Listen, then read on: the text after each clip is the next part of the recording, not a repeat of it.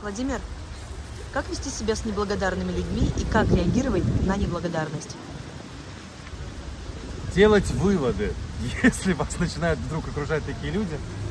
А, но, как правило, мы чувствуем чувство неудовлетворенности или неблагодарности от другого человека, то, что мы вложили всю душу и свои чаяния в какой-то поступок, какое-то дело, а человек не оценил.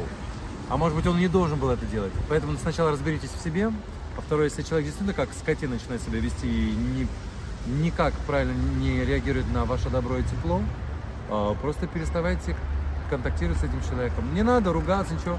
Просто потихонечку выходите из его жизни или выводите его. В общем, надо расставаться. Неблагодарность – это то, что воспитывается в семье. Если человека таким воспитали, вы его не переубедите.